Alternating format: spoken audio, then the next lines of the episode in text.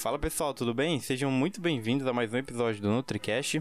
Aqui quem tá falando é o Vinícius e no episódio de hoje eu trouxe um convidado super especial, que é o César Vicente. César, seja muito bem-vindo. Se você pudesse apresentar um pouquinho para quem está escutando a gente. Perfeito, Vinícius. É, super obrigado pelo convite. Olá, pessoal. É, como o Vinícius já contou, meu nome é César. Eu sou nutricionista desde 2008.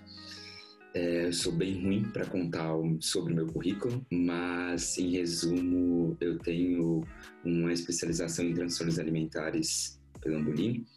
É, eu trabalhei um bom tempo aí, somando uns sete anos, se eu não me engano, é, na atenção básica. É, então, em saúde pública, em NASF e coisas correlatas com esse universo. NASF, para quem não conhece, é Núcleo de Apoio à Saúde da Família. E também atuo no Ambulinha aí há bastante tempo com algumas intermitências nos ambulatórios, já passei por quase todos que tem lá.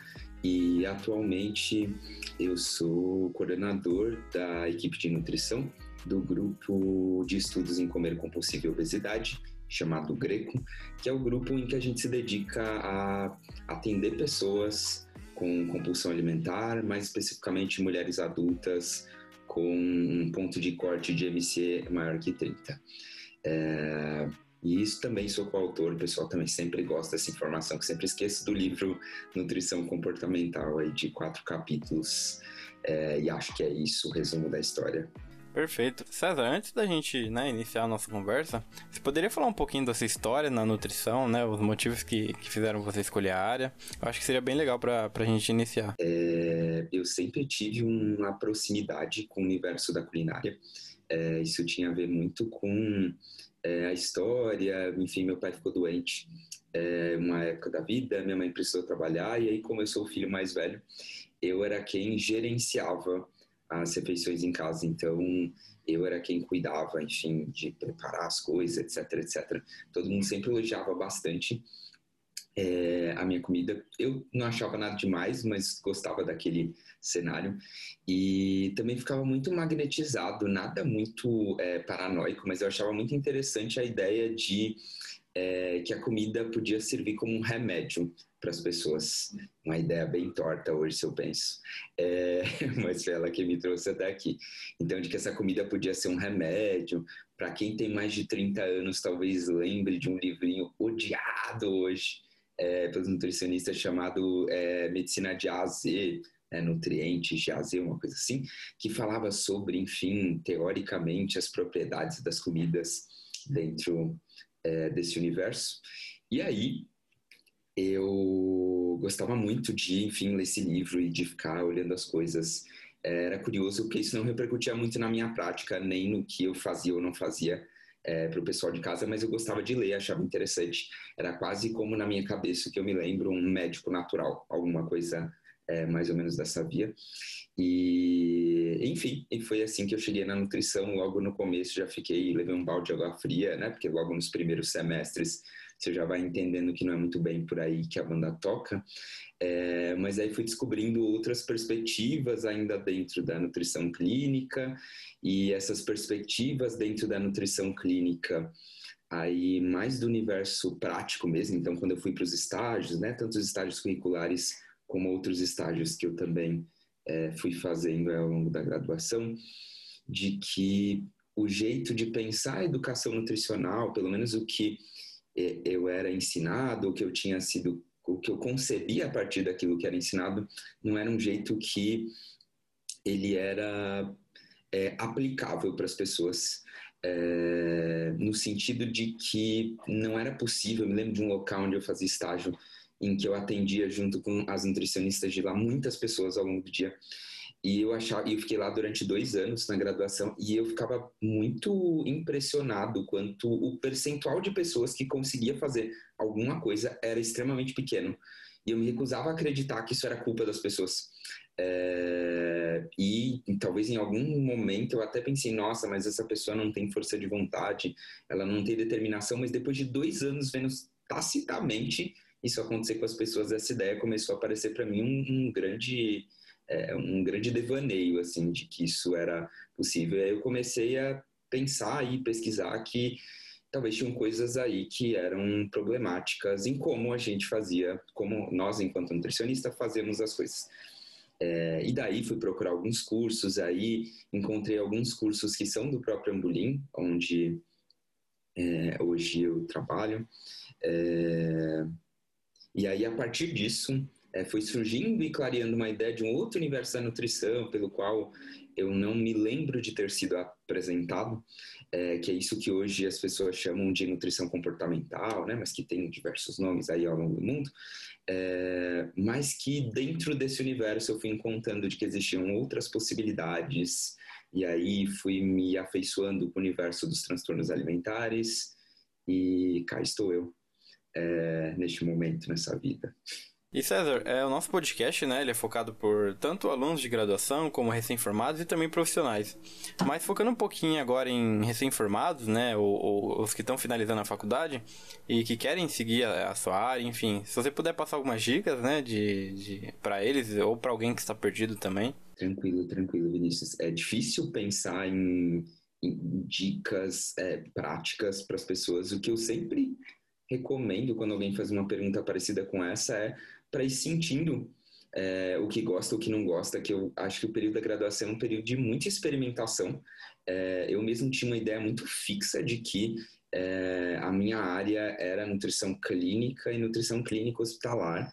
É, meu enorme respeito por todos os colegas que trabalham na nutrição clínica hospitalar, mas depois eu vi que não era nada disso. Quando eu fui atuar, para mim foi um, uma quebra assim de um sonho porque era completamente diferente do que eu imaginava é, nesse cenário e então é, é, um período quando eu falo de experimentação eu estou contando disso assim que é um momento é, para experimentar é, algumas coisas mesmo. Quando a gente fala que tem duas perspectivas, né? Tem tanto a perspectiva da nutrição clínica, é, que usa mais uma abordagem do comportamento alimentar, como a perspectiva clínica do tratamento de pessoas com transtorno alimentar.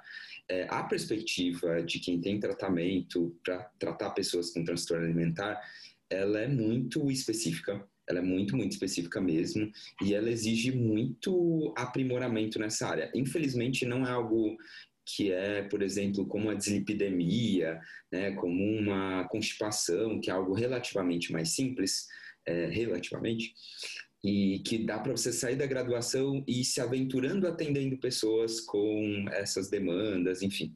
É, pessoas com transtorno alimentar geralmente têm histórias muito complexas e a gente muitas vezes não é preparado na graduação para atender essas pessoas, porque só a dietoterapia, que é o que a gente aprende, ela é insuficiente no, na melhor das situações para essas pessoas e ela pode ser danosa em outras. Então, todo esse repertório do aconselhamento nutricional é muito mais usado para as pessoas é, com transtorno alimentar. Daí, tem os cursos que vão é, partir para aprimoramentos, especializações em relação a isso, né?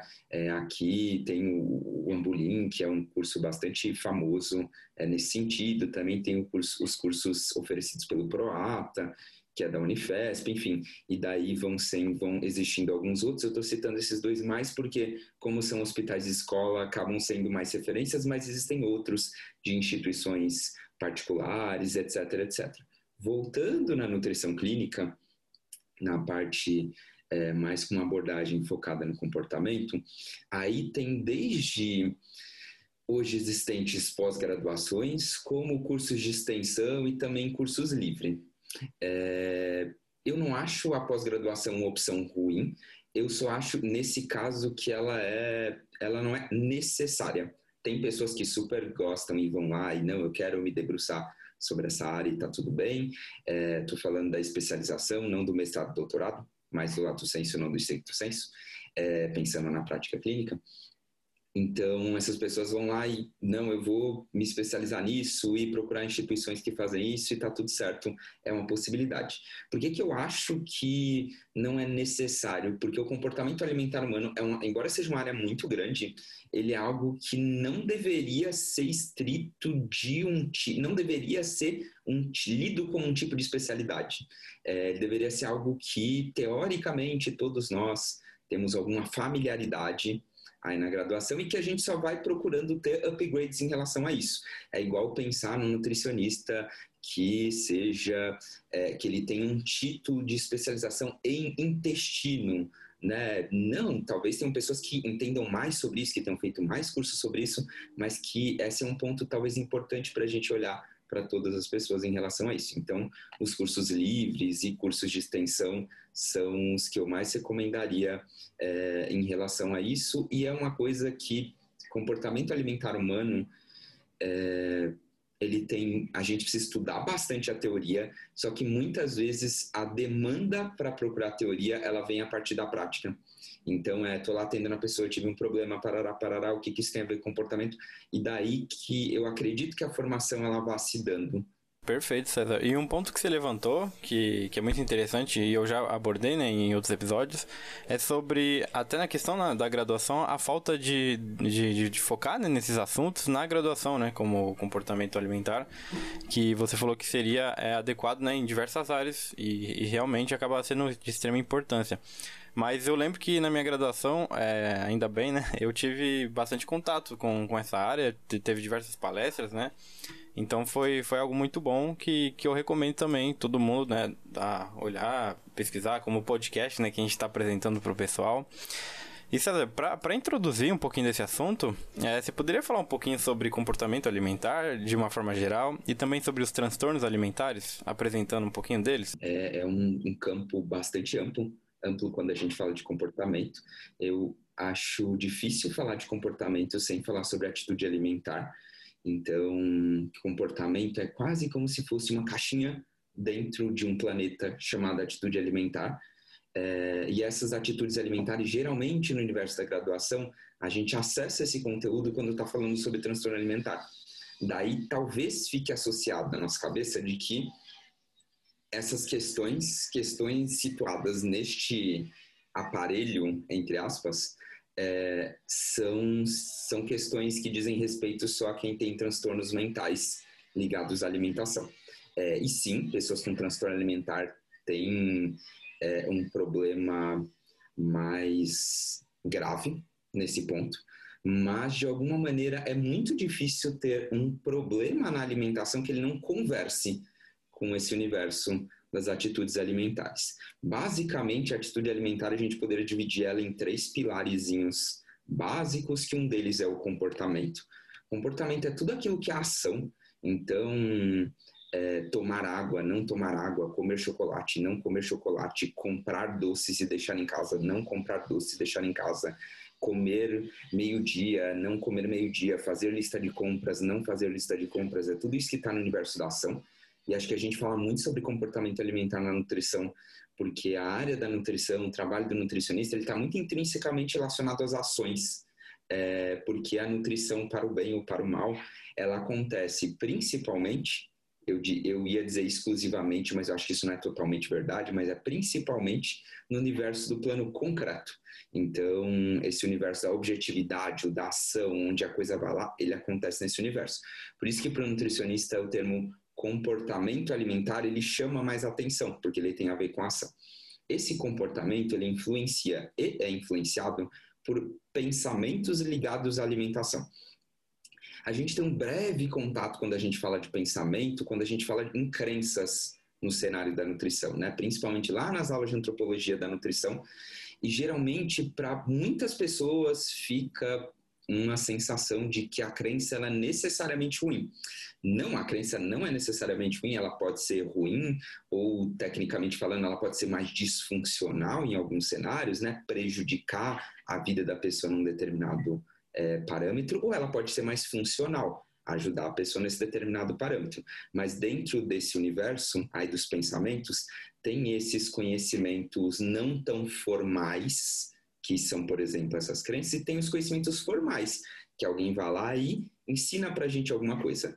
Aliás, boa parte das aulas de educação nutricional elas estão baseadas nesse aspecto, né, de a gente ir lá e informar a pessoa, ou seja, ofertar para ela conhecimento, e aí a partir desse conhecimento essa pessoa vai mudar as ações dela, portanto, o comportamento, e aí os nutrientes vão acontecer, fluir para dentro do corpo e tudo vai acontecer lindamente bonitinho. É, tem um problema nessa história é que, pelo menos em, em termos de literatura, é, só fornecer informação para a pessoa tem um, um, um nível de eficácia em termos de mudança de comportamento de médio para baixo. Se a gente vai fazendo fatias é, em relação a que aspectos a informação muda, o aspecto tem mais comprovado em literatura, em termos de melhorar, se eu vou lá e dou uma informação para a pessoa aquilo melhorar, é consumo de fruta, legume e verdura. Então, na literatura tem uma tendência bem importante dos estudos a mostrar que quando o tema é informação, informação sobre nutrição, para mudar comportamento, que isso muda geralmente esse aspecto. É, e aí nós temos o terceiro item, então tem esse dos pensamentos, dos comportamentos, e o último item, que é o item dos sentimentos, que é o que essa pessoa sente, né? Então a gente está falando de tristeza, de raiva, de culpa, de medo, de alegria, enfim, de todos os sentimentos que influenciam o que a pessoa faz e são influenciados também pelo que a pessoa faz, influenciam o que a pessoa pensa e também são influenciados pelo que a pessoa pensa. Então é quase como se fossem três círculos que se comunicam em via de mão dupla é, entre eles o tempo todo. Isso tudo a gente chama de atitude alimentar ou comportamento, é uma dessas areazinhas aí dentro da história. Muito obrigado, César. Uma, uma verdadeira aula, né, para quem está escutando a gente. E César, a gente sabe, né, que, que existe diversos transtornos alimentares, né?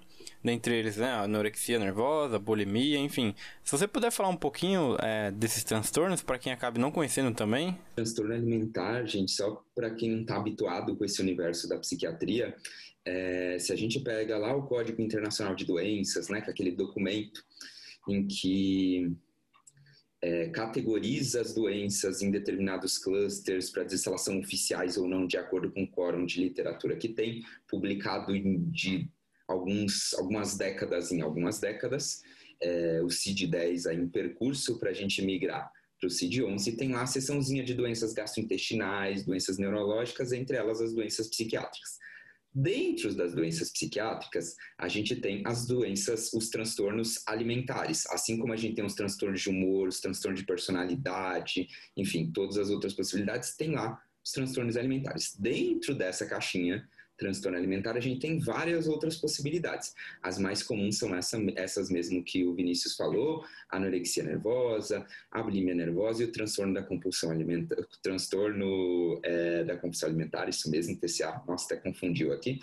É, mas tem outros também que é, não é que eles são novos, mas eles não são tão conhecidos pelas pessoas, como, por exemplo, o TARI, o transtorno alimentar restritivo evitativo é, como por exemplo a síndrome do comer noturno, como por exemplo a anorexia nervosa atípica, como por exemplo síndrome da purgação, enfim, tem várias outras possibilidades que tem lá dentro.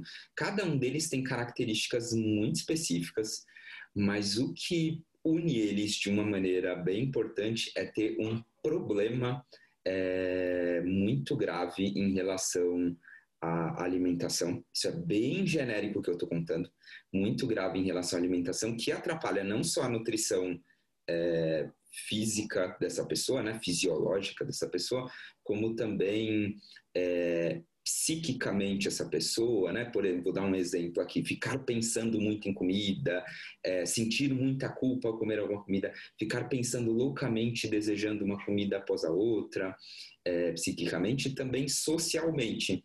Né? Então, essa pessoa deixa de ir a uma festa de aniversário Óbvio que agora, em épocas de Covid, isso fica um pouquinho mais complexo de dizer, mas é, ah, temos um aniversário de namoro e meu namorado comprou um bolo para mim, eu absolutamente não comi nada, porque eu morro de medo de comer esse bolo, porque se eu comer esse bolo vai engordar 200 quilos. Então tem uma perturbação nessa maneira de vivenciar a alimentação e o corpo, tanto em, no sentido fisiológico, também no sentido psicológico e também no sentido social. Então, geralmente é isso que une os transtornos alimentares. Aí vão tendo as diferentes características entre eles, né? Ah, geralmente na anorexia nervosa clássica tem um baixo peso importante envolvido. Não é só isso, tá? Gente tem critérios, ou seja, não é que o psiquiatra olha para a cara de alguém e fala tem anorexia, é, não é assim, tem critérios, tem vários critérios que a pessoa precisa ir preenchendo e dando check em cada um delas. Na bulimia nervosa, geralmente o que caracteriza de uma maneira bem geral, é a pessoa ter episódios de compulsão alimentar e também ter episódio de compensação. Esses episódios de compensação, os mais clássicos de se pensar. O mais clássico é o vômito, mas também podem ser laxantes, diuréticos, lavagens intestinais, uso de medicação, é, exercício físico, enfim, podem ser vários e vários outros. E tem o transtorno da compulsão alimentar, que a pessoa tem episódios de compulsão alimentar recorrente, episódio de compulsão alimentar não é comer dois chocolates, é, é, a pessoa que literalmente ela tenta, a intenção dela é tentar se controlar, mas ela absolutamente não consegue, e quando ela vê ela comer uma quantidade de comida é, muito maior do que uma outra pessoa numa situação que ela está comeria, numa velocidade muito, muito intensa é, de como aquilo aconteceu, uma grande sensação de culpa, uma grande sensação de perda de controle é, ali depois desse episódio. Enfim, só para citar aqui os mais clássicos da história, para quem não tem vivência com transtorno alimentar, é muito difícil identificar um transtorno alimentar de cara. Para quem tem vivência, a gente muitas vezes consegue identificar que existe algum transtorno alimentar ali, mas é muitas vezes difícil, dependendo do tanto de experiência que você tem, definir assim qual é é, embora quem faça esse diagnóstico é o psiquiatra. Então, é algo interessante para a gente sugerir avaliações para outros profissionais. É, e se for um caso de transtorno alimentar, no caso de não ser um nutricionista especializado, aprimorado naquela área, para encaminhar para alguém que seja. Você citou, né, o psicólogo, né, ou, ou enfim, é, eu, um ponto que eu sempre abordo aqui, né, nos episódios é sobre esse trabalho multiprofissional e a importância dele. Então eu, eu fazia parte, né, na faculdade de uma liga multiprofissional, então eu sempre, né, gosto de trazer esse, esse assunto à tona. Eu queria saber de você, é, qual que é a sua visão, né, da importância do, do trabalho multiprofissional para a saúde do paciente? Eu acho essencial, é, mesmo, porque a gente, para facilitar ao longo da história, fomos dividindo as profissões aí é, em caixinhas, é, porém, os problemas que as pessoas apresentam para a gente, na maioria das vezes, eles não são de uma caixinha só. Na maioria das vezes, eles são de mais de uma caixinha.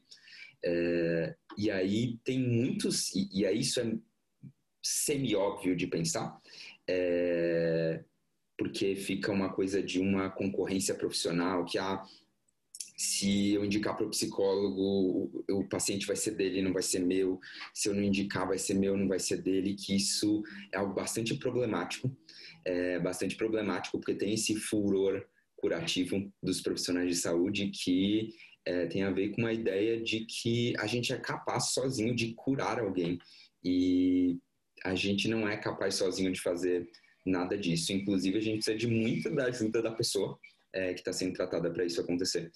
Então, eu acho super importante que exista esse trabalho. Como eu disse agora há pouco e não continuei, do ponto de vista prático, tem alguns impasses em relação a isso. Porque quando a gente está no universo é, de um hospital-escola ou de uma clínica é, da universidade, isso fica mais possível de acontecer é, por questões que envolvem custo, na maioria das vezes custo, administração de tempo, né? Então poder concatenar todos esses profissionais ao mesmo tempo é uma questão que é bastante complexa para muitas pessoas é, que a gente atende. É, uma saída que eu acho que é possível para quem está é, ouvindo, para não só ficar no desespero, é talvez ir elencando graus de prioridade, de frequência para aquele momento né? porque é uma possibilidade, agora falando muito mais do universo particular do que do universo SUS, do que do universo clínica escola, é, é uma possibilidade disso poder acontecer. Não é o cenário ideal, mas é, pelo menos até hoje, o que eu considero possível de ser feito em alguns cenários. Antes da gente é, falar um pouquinho né, do, do livro Nutrição Comportamental, que eu acho que é um é ponto, é um dos principais pontos né, que o pessoal está esperando, é, eu gostaria de, de, saber um pouquinho da sua rotina, que normalmente o pessoal tem sempre curiosidade, né? Sua rotina de trabalho, enfim, se puder compartilhar com a gente. Ótimo. É, minha rotina é bem caótica. é, então tem uma parte, um, um, alguns horários da minha semana, de alguns dias da minha semana, que eles são dedicados exclusivamente para o atendimento clínico das pessoas.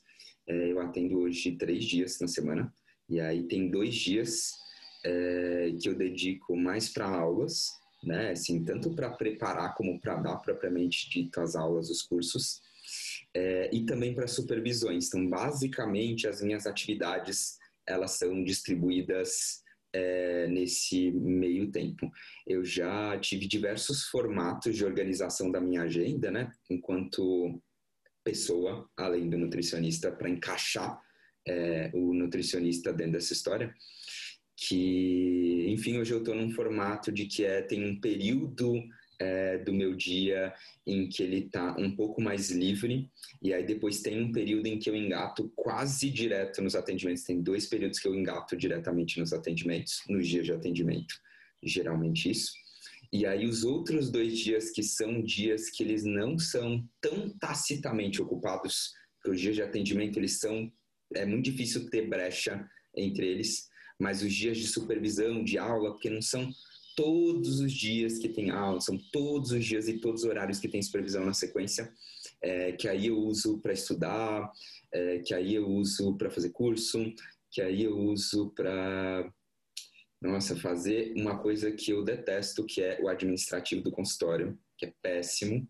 É uma coisa que zero ensinaram, pelo menos para mim na graduação, então a gente só dá testada nessa história de lança pagamento, não lança, faz postagem, não faz, cobra, não cobra, manda mensagem, não manda mensagem, responde a pessoa que te mandou no Instagram, da pessoa que te mandou no WhatsApp, e o profissional, a indicação de alguém outro, o curso, a proposta de curso que tem que fazer, enfim, toda essa esse sambalelê aí que eu eu, César, preferiria atender muito mais gente nesse dia do que fazer o administrativo, porque é algo que me custa muito é, é, psiquicamente de fazer isso, porque, obviamente, é algo que eu tenho pouca habilidade é, em comparação com atender, que é algo que eu faço com um pouco mais de tranquilidade por ter um pouco mais de habilidade em relação a isso.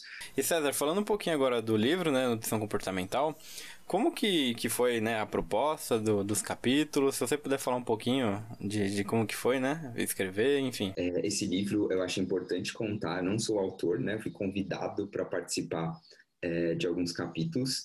Na época, é, esse convite veio porque eu fazia parte do GENTA, que é o grupo especializado em alimentação e transtornos alimentares, é, que é uma boa parte composto de nutricionistas que são ou já foram do Ambulim. É, e aí fui chamado para escrever algum desses capítulos. Já estava dentro do grupo, as organizadoras eram pessoas que também eram do grupo, e aí também me convidaram para escrever esses capítulos. No início tinha uma proposta de escrever dois, é, participar de escrever dois capítulos. No final, aí, por uma reorganização de algumas pessoas que não estavam dando conta, de separar alguns temas que estavam juntos e que a gente entendeu que no meio do processo eles não fariam sentido ser um capítulo dessas duas coisas e precisou separar. No final de dois, que era a proposta inicial, fiquei com quatro capítulos. É, e aí, enfim, fui escrevendo. Eu participei muito mais ativamente da primeira edição é, do livro do que da segunda. A primeira edição foi muito suada, com prazos, enfim, de como escrever toda essa história, limites de páginas, todas essas burocracias editoriais.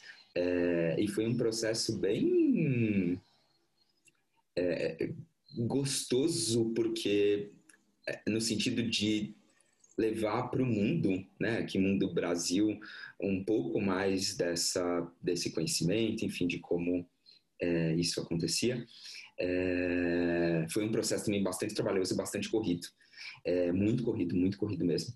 E, enfim, gosto muito, muito mesmo do, do processo final, de como as coisas foram ficando, né? Não estou tão, não tô próximo da segunda edição que saiu, nem das outras que vão sair, mas gosto é, do que representa no sentido de levar para as pessoas é, informações sobre essa temática que muitas vezes só estão disponível em outras línguas e que nem todo mundo tem familiaridade, nem todo mundo tem paciência, disponibilidade para entender um assunto ali do zero como aquele acho uma possibilidade boa daquilo. Bastante cansativo, mas muito importante. Com certeza. E foi uma indicação que, que eu tive na faculdade. E também é, outras indicações né, de outros episódios que eu gravei com profissionais que tinham abordagem mais de, de Mindful né, Mindfulness, que foram, né? E, e até a indicação de, de te chamar vieram deles também.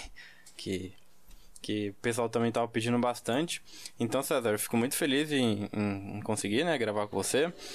E é, eu queria é, citar mais dois tópicos, né, antes da gente finalizar, que seria ainda sobre livros, né, não, não livros de, não somente livros, mas eu acho que leitura de uma forma geral, é, que eu sempre trago aqui sobre a importância. Se você puder falar é, a importância da leitura na sua vida de uma forma geral. Eu acho a leitura extremamente importante, assim, tanto de uma maneira mais ampla, é, como também a leitura técnica. É, a história da leitura eu acho que é importante contextualizar é, num cenário nacional de que não é uma coisa que é muito estimulada é, para as pessoas fazerem, principalmente como lazer. Ela é muito mais estimulada como algo acadêmico, algo do tem que. É, e isso geralmente funciona pouco para a maioria das pessoas, e aí fica é, em torno de uma cobrança para ler alguns autores super clássicos e aí que às vezes são muito difíceis para algumas pessoas lerem e aí isso acaba, acaba distanciando é, as pessoas do universo da leitura. Então eu estou contando mais isso porque eu sempre é, converso com pessoas que estão sempre muito culpadas por não darem conta de ler e por achar que tem que ler muito, porque aí fica uma coisa muito parecida com o que acontece na alimentação, que eu não leio nada e de repente eu tenho 30 livros para ler e de e talvez a minha principal recomendação seja slow down, assim, de vamos devagar e e vendo o que a gente dá conta nessa vida. É, eu comecei falando de leitura geral porque é, pelo menos na minha atuação, eu acho tão importante quanto a leitura técnica, que eu já entro nela, mas acho que ela é, é beira o óbvio, é, mas essa leitura que ela também, ela não necessariamente é técnica, é, não para aumentar o nosso vocabulário, mas porque, para mim, falar de alimentação tem muito, muito, muito a ver com sensibilidade. É, e isso a gente também consegue tocando, conversando com as pessoas, mas também a gente consegue ir tocando, vendo outras manifestações artísticas, inclusive uma delas é a leitura, a literatura, e eu acho isso muito, muito, muito, muito, muito, muito, muito legal e importante. É, e aí a gente pula para a leitura técnica, é, porque principalmente nesta área de comportamento alimentar, é, tem muito, tem duas coisas que me preocupam, né? Então tem a parte boa de esse conhecimento ter aparecido, assim, nossa, é, que legal, mas tem uma parte que é preocupante, que é muitas pessoas partem do pressuposto que isso vem de uma história pessoal. Então, assim, ah, um exemplo. Eu tive transtorno alimentar, eu não tive, tá? Mas tá tudo, tô só aqui usando um exemplo. Eu tive transtorno alimentar, é, e aí a partir da minha vivência com transtorno alimentar, eu estou habilitado para tratar pessoas com transtorno alimentar. E isso é muito problemático, é, porque sim, não tem nada de errado com você ter tido uma história com transtorno alimentar, com peso, com alimentação, seja lá o que for, mas é muito problemático achar que isso só te habilita é, para conseguir é, trabalhar com pessoas que têm esse tipo de problema.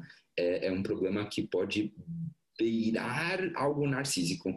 É, assim, no sentido de que, ah, é porque eu tive, porque eu consegui resolver, eu vou conseguir resolver é, essa história das outras pessoas também. Então, esse é um ponto que me preocupa. Sim, todas as pessoas com transtorno alimentar, sim, transtorno alimentar podem né, é, buscar se especializar para isso, com a ressalva de que é, talvez seria importante uma pessoa que tem uma história com transtorno alimentar primeiro já ter resolvido essa história, segunda ficar atenta, se entrar em contato com esse conteúdo teórico ou prático, não gera gatilhos para a pessoa ter recaída. Né? Eu acho isso é importante porque estamos falando de um profissional, mas esse profissional também é uma pessoa. É, então, que isso não é algo que depõe contra a pessoa, né? Ah, tem uma história de transtorno mental, não é algo que você tem que esconder, que é ruim, é, mas é algo que você só precisa ter cuidado, porque isso sozinho não te habilita para nada é, nessa direção de tratar pessoas é, com transtorno alimentar. Então, esse é um pontinho que eu acho importante. E tem outro que é todo mundo, todo mundo não, muitas pessoas vão achando que trabalhar com comportamento alimentar é ser bonzinho e ter feeling. É, e eu brinco que é quase nada sobre isso. É quase nada sobre ser bonzinho, é, e é quase nada sobre ter só feeling. É, tem muito estudo envolvido aqui. Como a gente fala de uma parte que é um pouco mais sensível, É, aí tem coisas que parece que assim, ah, eu escuto todos os meus amigos, logo eu vou conseguir atender as pessoas desse jeito também. E não é muito bem assim por onde a banda toca. É, quando a gente fala, por exemplo, de escuta, que é só um dos parâmetrozinhos quando a gente fala de aconselhamento, eu sei que todo mundo usa um clichê, que é escute com empatia, é, tenha empatia pela outra pessoa, se coloque no lugar da outra pessoa. E também tem um tantão disso, mas isso é extremamente raso.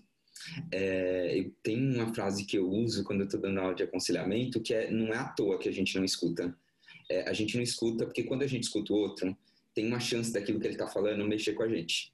Então não é à toa que a gente não escuta. E aí o que, é que a gente faz quando algo que o outro está falando, num cenário que não é de amizade, um cenário clínico, técnico, é, quando o outro fala alguma coisa que mexe com a gente, o que, é que a gente faz com essa informação? Para a gente com a gente e para a gente com essa pessoa.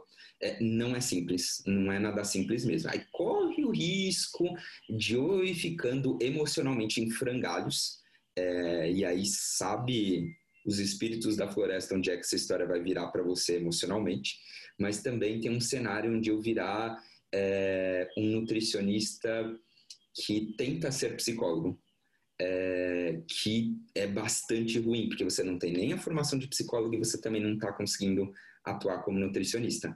E aí é um jeito de como eu aprendi, talvez, a ser mais prescritivo em relação à alimentação, falar de outro assunto pode ser um jeito de eu não lidar com esse conflito, de ser prescritivo. Porque o único jeito que eu sei de tratar esse assunto que essa pessoa está me contando é ser prescritivo. A pessoa está me contando, eu como muito chocolate. E aí a prescrição para ela é não coma muito chocolate, coma com moderação. É uma prescrição, algo bem direto e reto. Pá. E aí, frente a não saber como lidar com isso, talvez falar de outra coisa seja uma saída mais ou menos inconsciente mais possível para essa pessoa, do tipo, tá, mas o que que significa para você? Ah, sei lá, o chocolate me lembra do meu marido. Ah, como é a relação com seu marido? Aí a história perdeu e nunca mais voltou para alimentação e aí fica difícil administrar ela. César, eu gostaria de agradecer muito a sua participação aqui no Tricast. Com certeza foi muito enriquecedor é, para o pessoal que está escutando, mas bastante para mim também. Aprendi muita coisa com você, eu tenho certeza que o pessoal aprendeu também. É, para a gente finalizar, você gostaria de deixar uma mensagem final para quem está escutando a gente? Beleza, eu super agradeço você, Vinícius, pelo convite. Também agradeço novamente o pessoal que está escutando.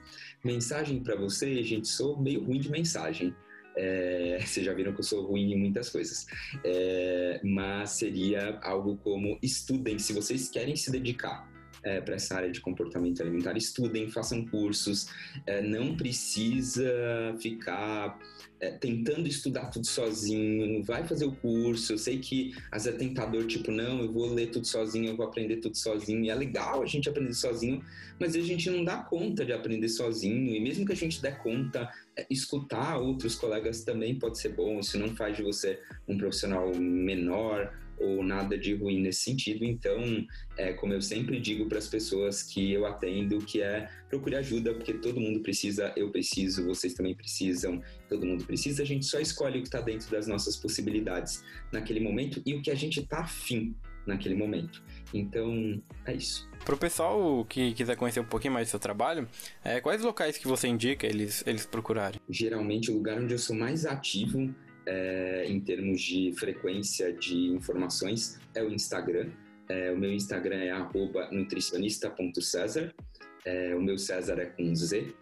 E tem o meu site também, onde tem informações é, mais gerais sobre os atendimentos, enfim, de como tudo funciona, que é o Nutricão Diferente, é Nutricão que é nutrição sem acento, sem cedilha, diferente.com. É, esses são os dois lugares onde eu tenho mais é, atividade e onde vocês podem encontrar também outros canais, como e-mail, é, WhatsApp também. Fica mais simples aí de é, entrar em contato por meio disso também. Perfeito, César. Gostaria de agradecer novamente a sua presença aqui no NutriCast. É, com certeza agregou muito para todo mundo que está escutando. E lembrando, pessoal, que o episódio está disponível no Spotify, no Google Podcasts, no YouTube e também no Anchor. Então, pessoal, muito obrigado e até o próximo episódio. Tchau, tchau.